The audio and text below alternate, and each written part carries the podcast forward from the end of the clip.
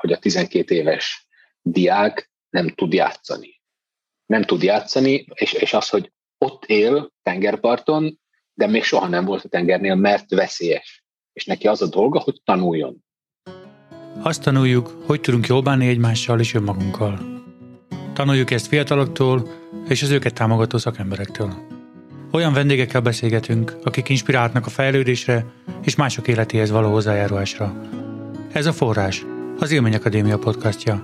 Én Bárna Járpád vagyok, a podcast házigazdája. Ebben az epizódban Lovász Gergelyel beszélgettem, akinek nagyon gazdag tapasztalata van az outdoor, élménypedagógia és tapasztalati tanulás terén, az Outward Bound kereteik között Szlovákiában, Romániában, Hongkongban, Vietnámban szerzett eszméletlen sok tapasztalatot, Mesél erről is, és arról is, Geri, hogy mit csinált a Leaf Academy-nél Pozsonyban. Hát mindenkinek nagyon ajánlom. Egyrészt annak is, akinek új ez a terület, az outdoor és természeti tapasztalati tanulás, és azt gondolom azoknak is nagyon hasznos és izgalmas lehet, akik járatosabbak ezen a téren. Tapasztalatait és az inspirációt, ami tőle származik, nem csak ennyire vadon közegben lehet alkalmazni, hanem akár Magyarországon is tanárként, táboroztatóként jó hasznát vehetjük. Szia Geri! Nagyon köszönöm, hogy elfogadtad a meghívást. Kellene mondjak rólad valamit, és hát eléggé zavarba vagyok, hogy fú, de ezt hogy lehetne jól összefoglalni, hogy mi az, amit te csinálsz, még milyen úton jársz. Szóval így át is passzolnám ezt a labdát neked, hogy na jó, Geri, hogyha találkozol valakivel, akkor mit mondasz, te mivel foglalkozol? Hát figyelj, eredetileg gyógypedagógus vagyok. Uh-huh. Ahogy én szoktam megfogalmazni, az élménypedagógiai módszereket használok személyiségfejlesztő célral. Kb. ennyi. Hm. És jelenleg, jelenleg a formális oktatásban próbálom ezt kamatoztatni, ezt felhasználni. Oké, okay, és akkor erről, ennyi. erről még mondj meg egy kicsit, hogy formális oktatásban, hogyha szeretném konkrétabban elképzelni, ez mit jelent? Egy közép-európai nemzetközi bent lakásos középiskolában dolgozom, ahol a tehetséges és ambiciózus tizenévesek a kamaszokkal, tizenévesekkel kamaszokkal dolgozunk. Főleg vezetőképzés és vállalkozói szellem fejlesztése mellett, az, ahol én próbálom támogatni az ő fejlődésüket, ez, ez elsősorban az ő úgymond jellem fejlődésükhöz járul hozzá, azáltal, hogy, hogy önmegismerő céllal és empátia fejlesztés, szociális készségek fejlesztése, kommunikációs készségek fejlesztése mentén próbálunk dolgozni és kialakítani egy olyan programot, ami, ami segítheti őket abban, hogy ha majd egyszer oda hogy úgymond vezetőkké válnak, akkor ezt ilyen profánul fogom megfogalmazni, de hogy ne legyenek szaremberek. Aha.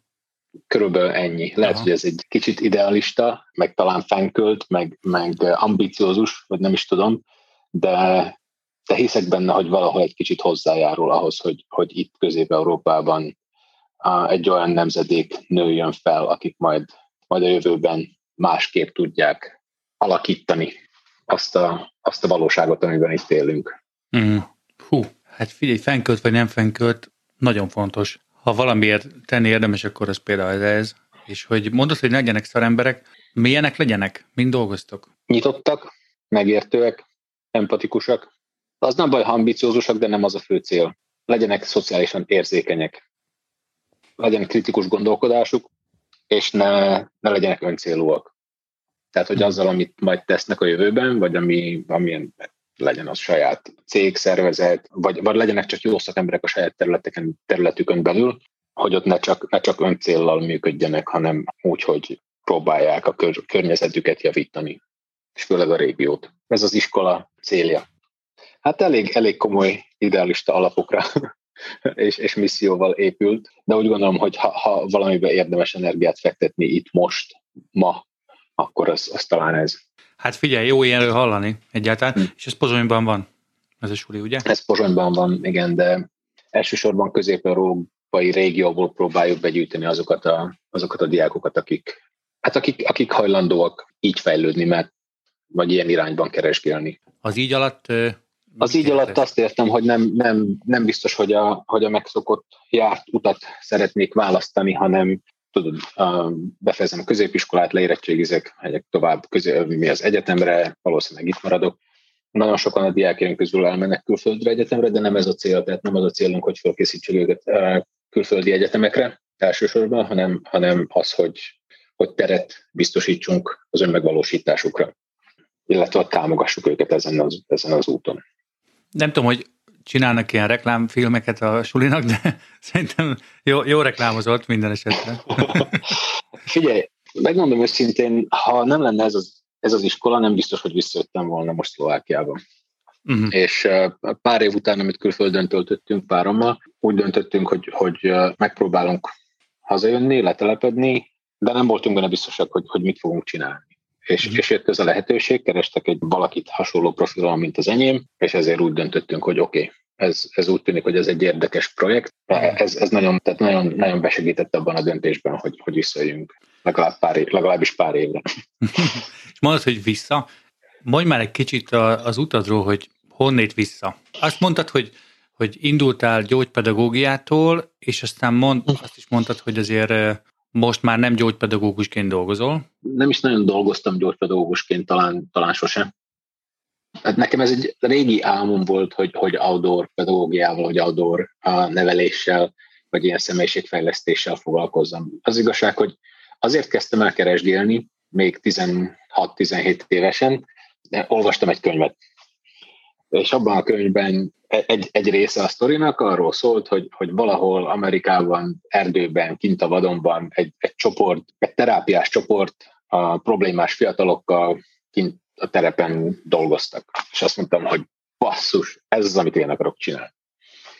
Nem, nem tudtam, hogy ilyen létezik, nem tudtam, hogy ezt hogy hívják, ott nem volt megnevezve konkrétan, csak, csak, a, csak a történet volt elmesélve, és az még abban az időben volt, amikor még nem használtam internetet olyan módon, hogy erre rá tudjak keresni.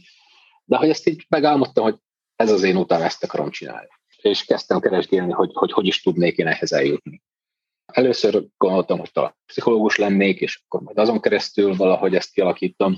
De végül gyógypedagógiánál kötöttem ki. Szlovákiában tanultam egyetemen, viszont a szlovák gyógypedagógia nem teljesen ugyanaz, mint, mint amit Magyarországon hívunk gyógypedagógiának, hanem ez, ez, ez az irány egy picit nem, nem pedagógus, hanem inkább ilyen nevelő jelleggel, nem, nem specializálódtunk a célcsoportokra, hanem inkább ilyen különböző alternatív terápiás módszereket, és az alternatív alatt nem, nem azt értem, hogy ilyen New Age, hanem, hanem hmm. például drámaterápia, a művészetterápia, mozgásterápia, a, mármint tán, tánc és mozgásterápiás hmm. módszereket tanultam, meg, meg persze föl, meg egy csomó pszichoterápiás a módszer alapjait vettük át, tehát azáltal, hogy valaki ezt, ezt a szak, szakot elvégzi, nem lesz belőle pszichoterapeuta, viszont folytathatná az útját abba az irányba is. És ami engem érdekelt mindig ez a ilyen szociális hátrányos helyzetből, vagy, vagy ilyen viselkedési zavarokkal küzdő fiatalok, srácok, vagy drog- és alkoholfüggőséggel küzdő emberekkel foglalkozzam azon a területen is működtem egy, egy, egy darabig, főleg, főleg még így egy, egy egyetem alatt, és engem ez a terápiás vonal érdekel, de valamilyen úton, módon még végül is a, a nevelésnél sok hmm. nevelésnél kötöttem ki, ami egyébként egy ilyen tök érdekes téma lehet szintén boncolgatni, hogy mi, mi a különbség a, a, a nevelés és a terápia között, meg, meg hol van az a határ, meg mikor van az, amikor egy nevelési célú tevékenységnek valójában terápiás hatása van. De viszont ebben nem nagyon szeretnék túl mélyen belemenni, mert nagyon tiszteletben tartom a szakképzett terapeutákat és azokat, akik, azokat a szakembereket, akik, akik terápiával foglalkoznak, és tudom, hogy ez egy, ez egy olyan határ, amit így nem nagyon érdemes feszegetni. Hát azért izgi, amit mondasz, azért izgi ez, mert szerintem, ha, ha vannak ilyen visszatérő témák a beszélgetésekben itt a podcaston, az például ez. Emberek tanulnak valamit, emberek támogatása, tanulás, vagy fejlődés támogatása, vagy nevelés terén, attól függ, hogy, hogy éppen az milyen kategóriába esik, és ott kompetensek lesznek a saját területükön. És aztán az Élményakadémiánál például nagyon gyakori az a helyzet, hogy körülhatároljuk magunknak, hogy oké, okay, mi ez, amihez értünk, mi ez, amihez nem. Például, amit csinálunk, az inkább a fejlődés tanulás támogatása dobozba való, és nagyon nem a terápia dobozba való, mhm. nem csinálunk olyat. Mi inkább a, az egészség terén maradunk, vagy játék terén, és előállnak nagyon gyakran olyan helyzetek, hogy olyan emberekkel dolgozunk, vagy olyan embereket támogatunk, akiknek egyébként terápiára is lenne szüksége. És vagy kapnak, vagy nem kapnak, többnyire nem kapnak. Nekünk meg ezzel kell kezdeni valamit, hogy most én valakivel dolgozok, akiről gyanítom, hogy jó lenne neki még plusz támogatás, de nincs. És akkor mi az, amit én tudok csinálni, meg mi az, amit nem. Ez nekem nagyon-nagyon hasonlít ahhoz, ami a fizikai elsősegély. Az, hogy én megyek az utcán és járókelőként látok valamilyen helyzetet, balesetet, attól függetlenül, hogy nem vagyok mentős, lehet, hogy tudok segíteni. Ha viszont egy csoportot viszek én, mondjuk az erdőbe, és ott történik egy baleset, ott nekem az a dolgom van, mint nem szakmabeli a orvoslás terén, de valami első dolgot kell, hogy kezdjek ezzel, akkor is, ha nem ez a célja a munkánknak, hanem másért jöttünk, de hát találkozunk ilyennel, szóval szerintem tök jó ezzel kapcsolatban tudatosnak lenni. Nagyon, nagyon jó volt hallgatni, amiket mondasz.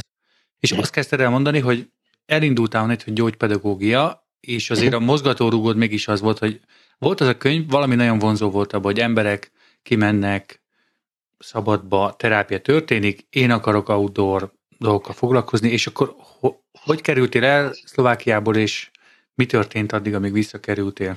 Még egyetem alatt Szlovákiában bekerültem egy, egy Outward Band nevű szervezethez. Ez is ilyen érdekes sztori, hogy én ezt tudtam, hogy körülbelül ezt keresem, és ezzel szeretnék foglalkozni. És egyszer az egyetemen egy, egy szórólapot, egy plakátot vettem észre, hogy Outward Bound Szlovákia, tapasztald meg a saját határaid, jelentkez, nyitott program.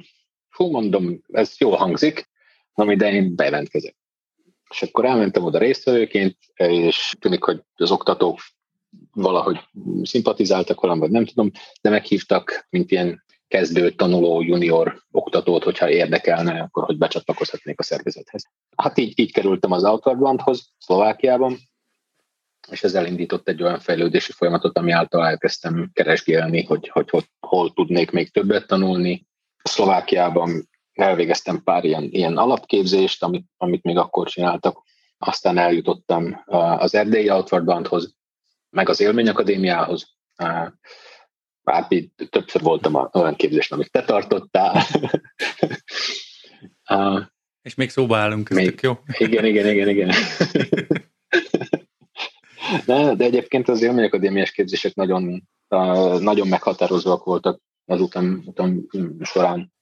És aztán, mikor 2014 körül volt az, amikor elmentünk, elmentünk az erdélyi Outward ott töltöttem egy évet, ilyen önkéntes oktatóként, mm, együtt a párommal. 2015-ben aztán tovább az Outward Bound berkein belül eljutottunk Hongkongba, és az Outward Bound Hongkongnál voltunk két és fél évig oktatóként, az elég intenzív volt, tehát nagyon sok ilyen tengeri kajakos, expedíciós programot vezettünk, meg kötélkerti programokat, szárazföldi túrás expedíciókat. Hongkongról egyébként az az érdekes, hogy nagyon sokan azt tudják Hongkongról, hogy felhőkarcolók, meg nagyváros, meg, meg, minden, de egyébként ugyan kis területen helyezkedik el Hongkong, de körülbelül a kétharmada Hongkong területének nemzeti park. És gyönyörű, fantasztikus túrautak vannak. Körülbelül azt hiszem, hogy 160 szigete van Hongkongnak, ahol tele van apró lakatlan szigetekkel, ahol tengeri kajak expedíciók abszolút fantasztikus terep ahhoz, hogy, hogy ilyen tengeri expedíciókat csináljon ott az ember. És eljutsz olyan helyekre, ahol a hongkongiak nagy része sosem járt. Úgyhogy, úgyhogy de így, így éltünk több mint két évig. Többet aludtunk kint sátorban, mint a saját ágyunkban, de az, az egy nagyon intenzív időszak volt és nagyon-nagyon sok gyakorlati tapasztalatot szereztünk, főleg csoportokkal, és nagyon sok, főleg interkulturális tapasztalatot is szereztünk ezáltal, meg főleg az, hogy, a, hogy az oktatói csapat is elég nemzetközi volt. Várj csak, akkor én még kérdeznék itt, mert amikor először találkoztam ezzel a névvel, hogy Outward Bound, akkor én nem tudtam, hogy eszik, vagy iszek, vagy mi ez. És aztán mondta ezt, hogy Outward Bound meg kötélkert, szóval lehet, hogy van, aki, aki még nem ismerős ezen a téren, az most csak így pislog ezt hallgatva, hogy várjunk, ez most egy szervezet, több szervezet, szlovák, Románia, Hongkong, ilyen közérthetően mit is jelent, hogy ugye van uh-huh. több iskola? Ja. Hartfordban ez egy nemzetközi hálózat, egy úgymond minőségbiztosító és alap filozófiát biztosító nemzetközi hálózat. Az Outward még az 1900, azt hiszem, a 40 évben, 41-ben alapította Kurt Hahn, meg egy pár ember, aki ott volt körülötte, azzal a céllal, hogy, hogy egy olyan képzési programot dolgozzanak ki, ahol úgymond biztonságos környezetben tudnak olyan készségeket fejleszteni, amiket majd később alkalmazni tudnak a fiatalok. Nem tudom, most belemenjünk a, a történelmébe egy picit. Hogyha valaki nem hallott róla, akkor, akkor mit értsen ez alatt? Mert ez egy nagy szervezet, biztos még egyébként szerintem könyveket is lehetne olvasni róla, és itt vagy te, aki jártál több Outward Bound szervezetnél, ennek a hálózatnak több tagjánál, és hogy oké, okay, ez egy hálózat, benne van a nevében, hogy Outward Bound, tehát valami így kifelé, kifelé tart, kifelé megy, és már elég nagy múltja is van, és a célja valahogy egy olyan nevelés, ahogy mondod, vagy egy olyan fajta tanulási folyamat, ami alkalmazható tudást segít, és mit, mit kell még tudni róla? Gyakorlatilag a világ legnagyobb um, outdoor, outdoor neveléssel foglalkozó szervezete, legelterjedtebb, és a leg, legrégebben működő, azt hiszem Kurt tartják a, az outdoor élménypedagógia egyik alapítójának. Egyébként több más szervezetet is alapított Round Square nevű mm, hálózat, ami szintén az egész világszerte iskolák, iskolákra fókuszál, és is iskolákkal dolgozik, és az iskolák módszertanát próbálja kicsit befolyásolni. Szintén lehet, hogy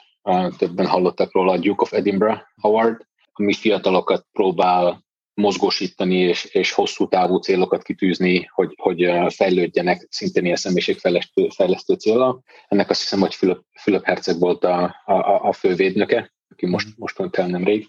Ezen kívül az Outward Bandot, ez volt az, ez volt az első, és a, és a negyedik pedig a, a UWC, United World College nevű um, szintén nemzetközi középiskolák megalapítója volt Kurt Hahn, a szintén tizenvalahány országban működnek jelenleg.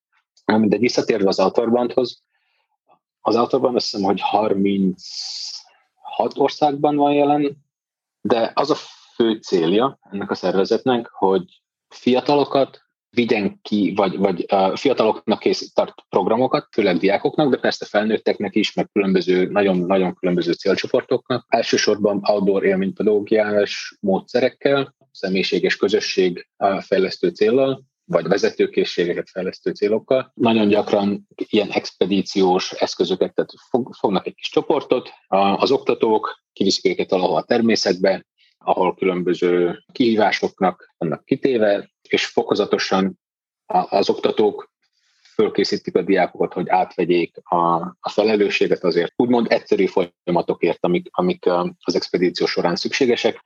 Például nem tudom, navigáció, vétel elkészítése, csoporttal való foglalkozás, vagy, vagy a csoporttal való törődés, szálláshely kialakítása, sátrak felépítése, és tehát alap, nagyon-nagyon alapszintű mm. dolgokról van itt szó, viszont azok a csoport folyamatok, amik közben történnek, vagy azok az a döntéshozási folyamatok, ahogy a, a résztvevők meghaladják a saját vélt határaikat, azáltal, hogy fizikailag olyan teljesítményt nyújtanak, vagy, vagy önmagukat egy olyan közegben élik meg, amire nem volt lehetőségük. Ez olyan fantasztikus ajtókat, metaforikus értelemben véve, ajtókat nyithat meg, ahol nagyon-nagyon sokat tudnak tanulni saját magukról, de másokról is. Mm. És, és ez nagyon gyakran olyan erős élmény lehet, lehet egy-egy, egy-egy résztvevőnek, ami, ami beindíthat egy teljesen más működési folyamatot, vagy, vagy teljesen másként kezdik saját magukat látni. Nagyon, nagyon gyakori az a, az a megfogalmazása annak, hogy, hogy mit tanultak, hogy úgy érzem, hogy sokkal többre vagyok képes, mint eddig gondoltam saját magamról. És szerintem ez, ez, ez, egy, ez egy nagyon fontos elmozdulás valakinek a, a, a, a fejlődése során, főleg, főleg hogyha ha tizenévesek vagy kamaszokról vagy fiatalokról van szó. Uh-huh. Még annyit tennék hozzá, hogy persze ez, ez nagyon gyakran csak egy kiindulási pont idáig mondjuk eljutnak egy-egy ilyen programon való részvétel által, de hogy egy elég, elég erős motivációs erőforrás, Aha. igen. Amit mondasz, abban azt is hallom, hogy tök fontos része ennek az, hogy, hogy valódi felelősséget kapok, úgymond élő helyzetekben vagyok benne, mm.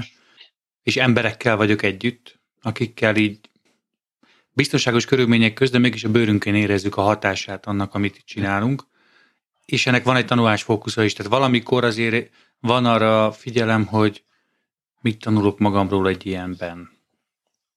Ebben benne van az, hogy kimegyünk az erdőbe, és ott, ott emelkedik a tét, meg emlékeztettél arra, hogy beszélgettem Mikel Di Paulával egy olasz ifjúsági munkással, aki így az online világban nagyon otthon van. És ő mondta azt, hogy mennyire nehéz mit kezdeni azzal a fiataloknak, hogy van egy diszonancia, hogy fölmegyek online, és online a világot menthetem meg. Én online fejlődök, az én karakterem egy csomó mindent átélt, egy csomó mindenre képes. Kezembe adnak iszonyat felelősséget, de suliba azért nem engednek egyedül.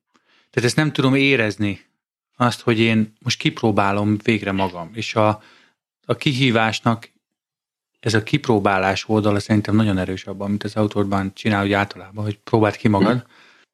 Hogyha most így összehasonlítjuk, nagyon más csinálnak mégis ezek az outwardban iskolák világszerte. Tehát a szlovák, Igen. a, szlovák, a romániai és a, a hongkongi. Most én rákérdeznék arra, mert nagyon izgi, hogy na jó, akkor vigyük ki az embereket, és lehet, hogy valaki kedvet kap, hogy jó, akkor van egy osztályom, vagy mit tudom, családtagok, vigyük ki őket gyorsan a, a természetben, azt majd tanulunk belőle, azért itt elég fontos biztonsági keretek is vannak, szóval nem véletlen oktatók hívják, szóval valaki átesik egy képzésen, levizsgázik, állandóan tanul, és hogyha ezt oktatók végzik, és mondjuk Hongkongban, mert ez nagyon izgalmas nekem, az nagyon más, milyen ott milyen egy expedíció, mit jelent ott egy expedíció, erről mesélj már részletesebben, hogy el tudjuk képzelni. A, a, tehát ott a programok nagy része tengeri kajak expedíció formájában zajlik, mondjuk ilyen 70, 70 százaléka. Uh-huh. Vannak szárazföldi programok is, de viszont Hongkongban a, az éghajlat miatt a, szárazföldi expedíciók elég sokkal kockázatosabbak, mint a, mint a vízi expedíciók, és főleg a, főleg a hőség miatt és a uh-huh. dehidratáció. Tehát kiszáradnak meg a hőguta ezeket? Kiszárad, kiszáradhatnak hőguta, és ezt, ezt nagyon nehéz um, jól kezelni, főleg, hogyha nagy hátizsákkal gyalogolnak uh-huh. hegyekben elég fárasztó, főleg, hogyha olyan részvevőkkel dolgozunk, akik ezt nem nagyon szokták, az ilyen, ilyen fajta fizikai megterhelést. Viszont vízen lenni sokkal úgymond biztonságosabb, ha nem számítjuk a, a különböző veszélyeit annak, hogy kint a tengeren, meg hullámok, szél és hasonló. Viszont a hőség szempontjából ez, ez, ez, ez, ez inkább a megfelelőbb expedíciós eszköz. Hogy képzeljünk el egy ilyen expedíciót? Mert itt Magyarországon például, csak mondok egy példát, itt, itt van ez a pici ország Kelet-Európában, ahol viszonylag limitált a, a vadonnak a mérete, meg a vadon vadonsága is. Azért nagyon magas hegyekre nem tudunk menni, tengeri kajak expedíciókat még nem nagyon szerveztünk, és tehát korlátos, hogy mi, milyen természet hozzáférhető, és az emberek ideje is limitált, ezért mi általában olyan programokat szervezünk maximum, ahol három napos egy expedíció, és az az úgy történik, hogy előtte történik a fölkészítés nagy része, hogy amikor kimegyünk, akkor már valamit tudjanak a résztvevők abból, amit, amilyen felelősséget kapnak, és két éjszakát töltenek kint, és aztán visszatérünk, de ez általában erdőben történik, át túra jelleggel történik, és ja, hátizsákos túrás erdei expedíció. Azt tudom, hogy a, az Outward Band Romániánál ott sokkal inkább építenek még a, a kajakra is, tehát vízi, vízi ö, eleme is tud lenni. Olyan... Általában ez ilyen rövidebb, egy, egy, egy-két napos program a, a vízi program, uh-huh. ami, amit általában úgy tudom, hogy kombinálnak most, most már szárazföldi és vízi, vízi elemekkel. Uh-huh. Erdei túra és, és vízi elem, de az is rövidebb expedíció. Igen, igen, igen. igen, igen. Mert ebbe a kategóriában vannak hosszabb 30 naposak is. Hongkong az hol van itt ezen a... Hongkongban időtartam szempontjából főleg három típusú program van. Öt 8 és 18 napos programok. A 18 napos az általában már kombinált, tehát hogy a szárazföld és tengeri kajak és vitorlás program. A, a 8 naposak azok főleg, főleg tengeri kajak, egy-két talán szárazföldi túra elemmel, mondjuk egy ilyen egynapos rövidebb túra, viszont a, nagy részük, a legtöbb az, az ötnapos program, tengeri kajak expedíció. Ez úgy történik, hogy megérkeznek a résztvevők, körülbelül van rá egy egy napunk megérkezéstől késő délutánig, vagy volt rá egy napunk, hogy, hogy felkészítsük őket, az nagyon gyors ismerkedés, lefektetni az alapokra annak, hogy mi is fog történni, megbeszéljük. Előre persze egy, egy csomó a kommunikáció történik a résztvevőkkel, hogy mit is hozzanak, hogy pakoljanak, és a többi, de ezt mind átnézzük velük egyenként minden egyes résztvevővel, mi az, amit hozott, mire van szüksége, ami, ami, amire szüksége van, ezt esetleg kölcsönadjuk, megtanítjuk őket ez a kajak, ez a szervező, ezt így fogod, így teszed fel a, a, a mentő mellényt, így pakolod be, megkapják a, a kaját, amit az expedíciós élelmet. Csak egy kérdés, hogy a legtöbb részvevőtök úgy érkezik, hogy még nem tud kajakozni. Igen, 99 százaléka. Fiatalok többnyire uh-huh. megérkeznek, és még nem, nem kajakoztak sose, és uh-huh. rögtön az első dolog, amit a kajakban csinálnak, ez egy 8 napos tengeri expedíció. Aha. Igen, Na, igen. ezt hogy csináljátok erre? Van ennek egy felkészítési folyamata, megtanítjuk őket, nagyon-nagyon fontos a biztonság, viszont minél gyorsabban szeretnénk kijutni a, a tengerre. Amire tényleg le kell szűkíteni az alap a tudásra, hogy alap, alap elvezési technika, biztonság, hogyan kell felvenni a mentőmellényt, bevisszük őket a vízbe, mindenki megtanítunk, hogy kell lebegni mentőmellény segítségével a vízben, és biztonságosan érezni magukat. Tehát, hogy ez, ez, ez alap, hogyha azt látjuk, hogy valaki pánikol, akkor lehet, hogy előfordulhat például az, hogy kitolódik az indulási időpont esetleg másnapra, tehát hogy még ott maradunk a központban, hogyha ezt úgy, úgy mérjük fel, vagy az oktató úgy mérik fel, hogy, hogy erre szükség van. De az a cél, hogy ha lehetséges, akkor első nap elinduljunk. Az alap dolog az az, hogy biztonságosan érezzék magukat a, a kajakban, és szintén a vízben is, ha netán az van, hogy kiborulnának, megtanulják bepakolni a kajakot. Persze az első napnak van egy ilyen folyamata, hogy először az oktatók sokkal több felelősséget vállalnak természetesen, ben, hogy a résztvevők még sosem ültek kajakban. Tehát az oktató nagyon-nagyon úgymond autoritatív módszerrel mindent ellenőrzés alatt tart, hogy ezt most ide tedd, ezt oda pakold, minden egyes résztvevőt próbálunk így irányítani, meg az egész csapatot, és miután megtanulták az alapokat, az alapevezési technikákat, és látjuk, hogy a csoport biztonságosan el tud indulni, ez körülbelül van egy ilyen két, két és fél, két, és fél kilométeres táv, amit meg kell tenni az első legközelebbi szigethez. Ahonnan még látjuk a központot, de a csoportok nagy része kivez ezekre a kis szigetekre, és akkor ott letáborozunk. Megtanítjuk mm. őket, hogy kell felépíteni a, a sátrakat, hogy készítik el a kaját, a, a Trangia a nevű alkoholos, alkoholfőzőn, vagy, vagy hogy hívják ezt. És, és megfőzik a kis vacsorájukat, azt megosztják közösen, és akkor este még van közös kiértékelés, megbeszéljük, hogy mi is történt, mit tanultak, ez általában az első nap az eléggé, az elég, elég nehéz. Az első nap általában a legnehezebb, legkeményebb, mert rengeteg-rengeteg új dolog történik a részvőkkel, és nem tudják, hogy mi, mi van. Csak, csak az instrukciókat próbálják követni. Első nap alszanak ki uh-huh. terepen, nagyon, nagyon gyakran van az, hogy, hogy esténként még, még próbáljuk így néha egyénenként is, is földolgozni azt, hogy, hogy, hogy mi is van, meg, meg hogy ezt hogy élik meg. Aha. És nagyon Na. oda kell figyelni olyan alap, alap dolgokra, hogy igyanak vizet például, mert elfelejtik. mert, mert annyira új a közeg, és annyira sok, sok minden történik, hogy, hogy, hogy elfelejtik néha azt, hogy hogy kell saját magukkal törődni. Hát ezt az oktatónak, oktatónak szintén fejben kell tartani, hogy alapszükségleteket is. Most ha beleképzelem magam ebbe a helyzetbe, akkor azért fú, a közeg nagyon új, azt amennyi mindenre kell figyelni, nem tudom, hogy tudok elvezni, mi lesz, ha belefordulok. Tehát, hogy annyira kifelé figyelek, annyira fókuszálok, hogy elfelejtem azt, hogy mondjuk kicsit bele az újak, vagy érezzem, hogy mire van szükségem, már száraz a szám, vagy kiszárad igen, a, igen, igen, igen. Ez, ez, ez, ezt mondjuk én őszintén szóval én ezt így nem, én személyesen úgy gondolom, hogy ez egy kicsit sok, hogy ez kicsit uh-huh. túl kemény, és hogy ennek lehetne egy, egy jobb, jobb módja is. Um, fokozatosabb megérkezés? Volt, fokozatosabb meg, pontosan. Uh, és e, e felé volt egy ilyen elmozdulás még abban az időben, amikor mi ott voltunk, mert hogy azt elég, elég sokat kritizáltuk, mert az a generáció, akik főleg így a nemzetközi, nemzetközi oktatók, akik ott voltunk, hogy, hogy azért lehetne ebből egy kicsit, kicsit visszábenni, de hogy, uh-huh. hogy a, amellett a hihetetlen mennyiségű csoport mellett, akik oda megérkeznek, ez kénytelen volt ilyen, ilyen nagy, nagy gépezet, uh-huh. vagy ilyen, ilyen, ilyen gyárszerűen pörgetni, pörgetni az egészet. És ez, ez, ez volt az egyik ilyen neg- úgymond negatív mellékhatása. Ha én lennék a, a, a, uh-huh. úgymond a programért felelős, vagy hogyha azokat a programokat, amit saját magam tervezek, résztvevők számára sokkal fokozatosabb ez a, ez a, ez a megérkezés és, és a felkészítés. Ott ez kicsit ilyen sokszerű volt, ilyen sok terápia, de de aztán, mikor, mikor már kikerülsz ki a terepre, akkor ott már le tudsz lassítani. És ott van egy fokozatosság annak, hogy oké, okay, megérkeztünk, kint vagyunk, nem a központban, nem további tíz csoporttal együtt, ahol harcolunk a helyér és, és, és káosz, hanem itt vagyunk, ha mi kis szigetünkön, akkor szépen le tudunk ülni, meg tudjuk beszélni dolgokat, meg tudunk tanítani, és olyankor már aztán az oktatók átvették a, a kontrollt, és tudtuk igazítani a csoport szükségleteihez sokkal inkább a programot. Na és az a, az, a, az a célja és a folyamat ennek az egésznek, hogy fölkészítjük őket, megtanítjuk azokat az alapkészségeket, ami által fokozatosan át tudják venni az oktatóktól a felelősséget, és az utolsó egy-két napban már, már a csoport vezeti saját maguk által meghatározott uh, szerepkörökben vezetőként, ők vezetik az expedíciót, és az oktatók teljesen háttérbe lépnek, és, és hagyják, hogy ők hozzák a döntéseket. Persze nem, ez, ez inkább ilyen, ilyen vélt felelősség, mert felelősség az oktató kezében mindig ott van. Tehát ha jön egy olyan helyzet, ahol, amire a résztvevők nem tudtak fölkészülni, például egy, egy vihar, vagy ilyesmi, ott az oktatóknak vissza kell venni a felelősséget, és döntést kell hozni.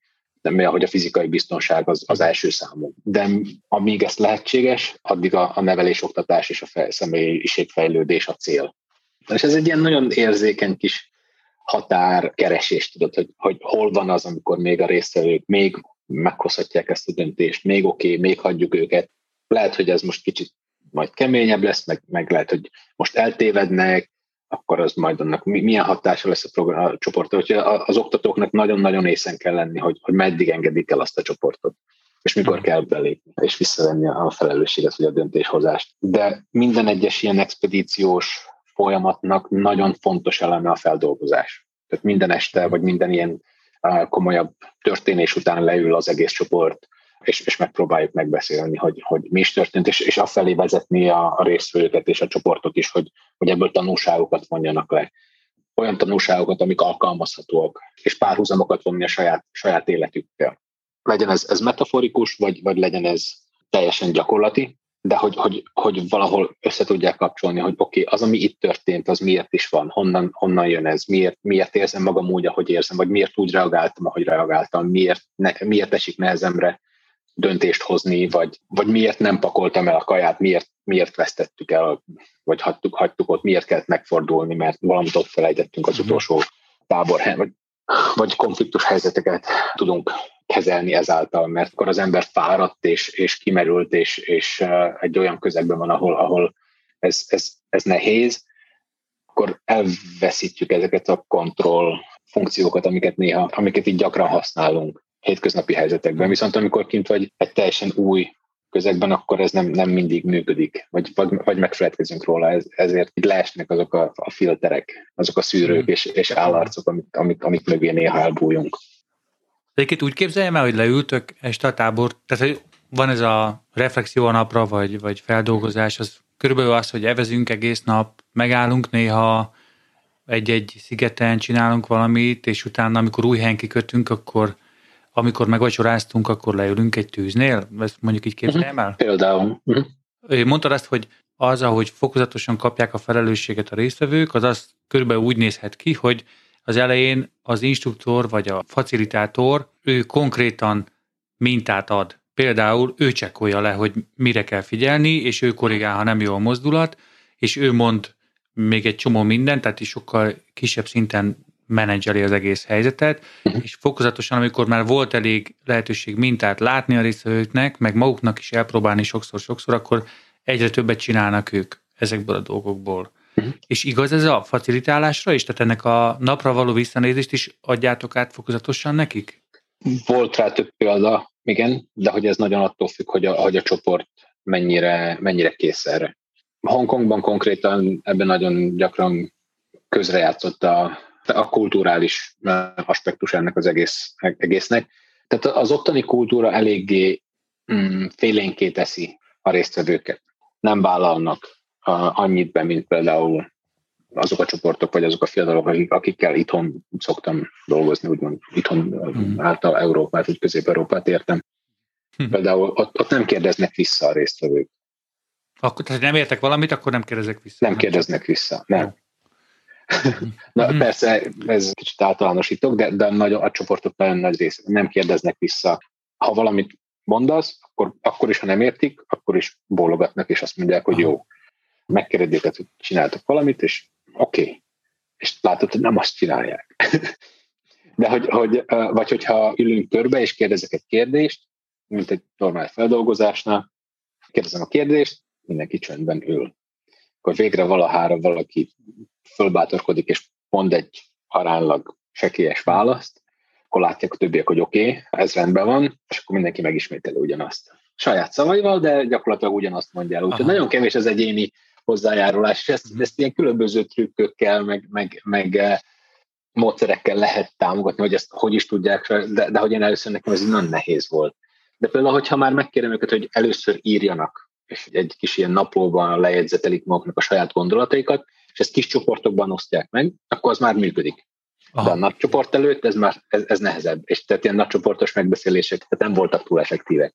Vagy ilyen metafora kártyák segítségével, az is működik vagy, vagy rajzolás és, és hasonló dolgok. Tehát ilyen aktív, aktív review eszközöket kellett sokkal többet használni, mint, mint verbális, nagycsoportos megbeszélés és, és feldolgozás. De hogy ez ennek volt egy ilyen folyamat, amikor ezt meg kell tanulnom, hogy oké, okay, azt, amit eddig csináltam, az nem jó, most egy kicsit másképp kell ehhez hozzáállni. Meg annyit tennék hozzá, hogy az ázsiai kultúrában a, a tanár vagy, vagy oktató, ez ilyen eléggé piedesztára helyezik, és nem, nem szabad megkérdőjelezni az autoritást. Ez nem, nem illik, bocsánat, nem, hanem nem szabad, nem illik megkérdőjelezni az autoritást, vagy a tanárt. Ezért nem kérdezek tőle kérdést, mert egy, azt kockáztatom, hogy többiek azt fogják rólam hinni, hogy én nem értem, tehát hogy a saját státuszom, a saját úgymond arcom elvesztése. A másik pedig az, hogy, hogy a, nem kérdőjelezem meg a tanárt. Ez úgy hangzik, Mert akkor, ha ő hogy... mondta, akkor ez az úgy van. Vagy akkor, mint azt is mondanám ezzel, hogy tanár akkor ezek szerint nem jól mondta el a dolgát? Ez van benne? Igen. Aha. Jó mondta el, igen, csak igen, most igen. én ezt nem teljesen értem, de majd lesz valahogy. Ja, ja ezeket így el, el kell csípni, vagy meg kell tanulni elcsípni, és ez, ez, ez így eltartott egy darabig. Igen, igen. Ez egy erős, erős tanulási folyamat volt számomra is. Meg, meg hihetetlen, hihetetlen hasznos kulturális megértés, az, hogy fú, az, ami, amihez, nem, amit én eddig úgy gondoltam, hogy ez valahogy van, az ott nem úgy van. De már, már így az, az emberek értékrendje szerint sem úgy működött egy csomó minden, mint ahogy én azt megszoktam volna. Hogy például az, hogy, hogy, hogy mindenki próbál olyan lenni, olyan, olyan lenni, mint a másik. Tehát az az individualisztikus kultúra, amiben itt úgymond nyugaton mi itt próbálunk egyéniek lenni, az ott, ott, ott nem, nem annyira fontos. Sőt, aki, aki, aki különc, vagy egyéni, vagy, vagy, vagy más, az kinézik. Nem, nem, nem mondanám, hogy kiközösítik, de hogy az, az nagyon, az, az ott úgymond veszélyes olyan szempontból, hogy, tehát, hogy veszélyes az, én, az egyén szempontjából, hogy, hogy azt kockáztatom, hogy, hogy nem fognak befogadni mert más vagyok, mert különc vagyok, ezért mindenki próbál olyan lenni, mint a többiek. De hogy erről rengeteget tud még beszélni. Az, amiket mondasz, ez úgy hangzik, mint, mint ez egy ilyen távoli másik világban lenne, és közben így nekem jöttek képek saját magamról, résztvevőkről, akikkel én dolgoztam.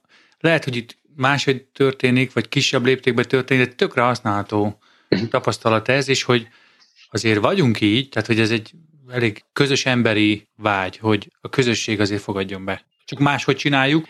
Ugyanakkor, amit mondtál, tippek, hogy mi segíti azt, hogy én könnyebben találjak csatornát ahhoz, hogy kifejezem magam, és számomra biztonságosabb módon kerüljek abba a helyzetbe, hogy elkezdem megfogalmazni, az nagyon releváns szerintem. Itt a magyar oktatásból, nem tudom, amit én látok, mondjuk egy osztály jön egy programra hozzánk, akkor nagyon gyakran van az a tapasztalás, hogy hát úgy van a világ, a suliban azt tapasztalom, hogy van egy jó válasz, és majd, hogyha megkérdeznek, akkor nekem kell mondani az egy jó választ, és nagyon kevésé vagyok arra edzve, hogy most fogalmazzam meg azt, amit én gondolok. Ritkában kerül ki ilyen helyzetbe, ezért tök nehéz mondjuk egy nagyobb csoport előtt megnyilvánulni. Hiába nem, nem Hongkong, azért amiket mondtál, az, az elég jó ilyen útra való Abszolút, abszolút. Tehát, hogy uh, annyit tennék hozzá, hogy igen, a kultúra picit más, és máshol vannak a hangsúlyok de az emberi folyamatok, az érzelmek, ezek ugyanúgy működnek, az, hogy, hogy a megélés, a, a tapasztalás ugyanaz van, csak, csak másképp, máshova helyeződik a hangsúly, mm. másképp fejeződik.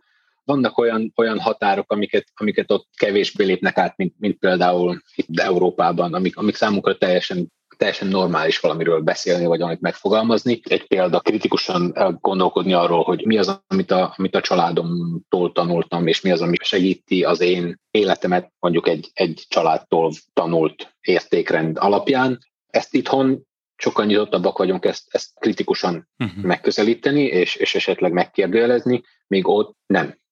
Tehát az, ami, amit a család mond, az úgy van. Amit az idősebbek, a szülők, a nagyszülők tőlem elvárnak, én annak köteles vagyok mhm. megfelelni. Persze ott is vannak, egy, megint ez, ez, ez nagyon általánosítok, de, de sokkal gyakoribb az ilyen, ilyen meglátás. Viszont ugyanúgy vágynak arra a diákok, hogy, hogy önmegvalósítsanak. hogy vannak saját céljaik, de hogy ezt, ezt így elnyomják nagyon gyakran, mert nem az az elvárás, nem így működik. Ne, nem így működik a család, nem így működik a, a rendszer, nem így működik ez a közösség, nekem alkalmazkodnom kell. Ez nagyon gyakran megjelenik abban, hogy, hogy a 12 éves diák nem tud játszani. Nem tud játszani, és, és az, hogy ott él tengerparton, de még soha nem volt a tengernél, mert veszélyes. És neki az a dolga, hogy tanuljon. Vannak, van, hogy vannak olyan családok, ahol a, a gyerekeknek segítőik vannak, a fizetett segítők, akiknek az a dolguk, hogy, hogy, elő, hogy elkészítsék a gyereket, hogy elmenjen iskolába, felöltöztessék, megfőzzék mhm. a kaját, és a többi tanuljanak. És a gyereknek az az egyedüli dolga, hogy tanuljon. A, a játék az, az nem fontos, az, az az utolsó.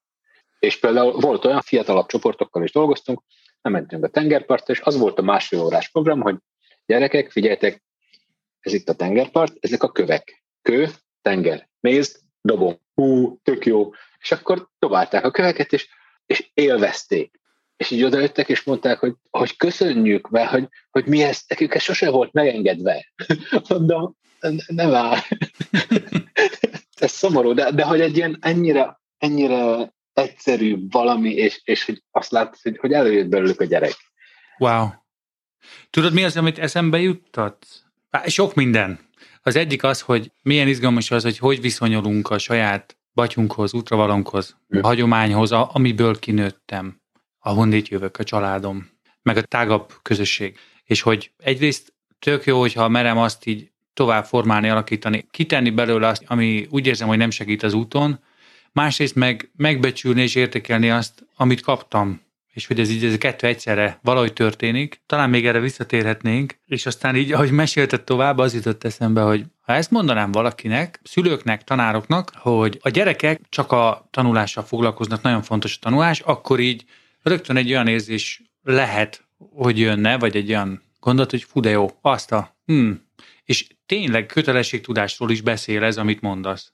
Közben meg, amit mellé teszel, azzal, hogy köveket dobálni, hogy azért még gyerekekről van szó. És hogy annyi minden történik gyerekkorba, ami a játék köveket dobálni vízbe, próbálgatni dolgokat, ami nem direktben készít föl a valamire, a nem tudom milyen felvételire, a valahova, hanem ahhoz, hogy én jól érjek oda, egészségesen jól, ahhoz bennem van egy természetes késztetés arra, hogy játszak, csak legyek, tapasztaljam ezt meg. És hát azért szívszorító is, ezt is hallani. Nagyon. Fontos Igen. dolgok történnek ott abba, abba a semmit tevésbe, mondjuk így, vagy abba az értelmetlen dologba, ami, ami a játék maga. A, ked, a kedvencem a, a játék definíciójára az, hogy egy önként vállalt próbálkozás egy teljesen felesleges akadály leküzdésére. Például a golf maga, hogy egy labdát berakni egy lyukba, az nagyon egyszerűen lehet. De hogyha egy botnak kell ütögetni, az tök izgé, és akkor így de jó. Több kilométeren keresztül. Igen. Tehát ez így furcsa dolog, vagy köveket dobálni, ennek sem értelme, de de te. Köszönjük, hogy meghallgattad ezt az epizódját a podcastnak. Ha hasznosnak, inspirálónak találod a munkánkat, kövess minket a leírásban található linkeken. Ha támogatni szeretnéd a munkánkat, segíthetsz a visszajelzéseddel, azzal, ha ajánlasz minket másoknak, és adományjal is segítheted a működésünket. Civil szervezetként bármilyen támogatásért hálásak vagyunk. Vigyázz magadra, jó utat, várunk vissza legközelebb.